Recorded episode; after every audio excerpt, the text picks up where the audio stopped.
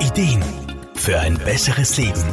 Der Wohlfühl- und Gesundheitsratgeber. Viele von uns sind Meister im Schönreden. Viele von uns versuchen, Negatives wegzudrücken und zu ignorieren. Und das oft mit dem Hintergedanken, so mehr in Balance und in der eigenen Mitte und damit glücklich und erfolgreich zu sein. Das kann aber nach hinten losgehen. Ganzheitlicher Therapeut Wolfgang Brunner-Frumann. Werden negative Dinge unterdrückt, sind sie ja nicht wirklich weg.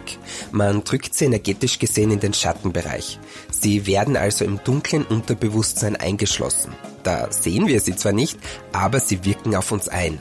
Wir sind dann also so gar nicht in unserer Mitte, denn wir brauchen jede Menge Energie und Kraft, um die erkämpfte Balance aufrechtzuerhalten.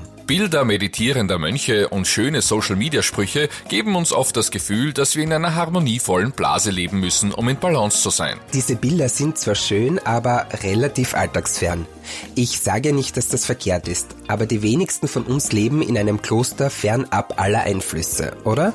Deshalb müssen wir lernen, uns mit den gegensätzlichen Kräften in unserem Leben bewusst auseinanderzusetzen, unseren Mittelweg im Einklang mit unserer Umwelt zu finden. Gerade die Gegensätze in unserem Leben machen das Leben ja spannend. Gäbe es sie nicht, wäre das Leben ein Einheitsbrei. Trotzdem neigen Menschen immer wieder dazu, Dinge im Leben komplett auszublenden. Wolfgang Brunner-Frumann? Ein Beispiel wäre da zum Beispiel der Nachrichtenkonsum.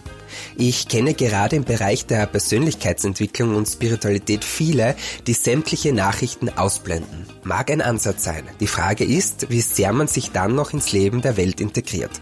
Wäre es nicht sinnvoller, einen bewussten Umgang mit Nachrichten zu wählen, anstatt sie unüberlegt und ständig aufzusaugen oder zu versuchen, sich mit aller Gewalt davon abzuwenden?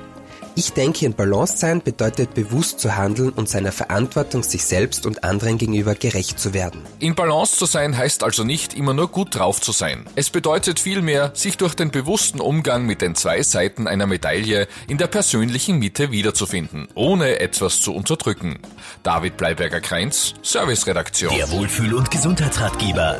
Jede Woche neu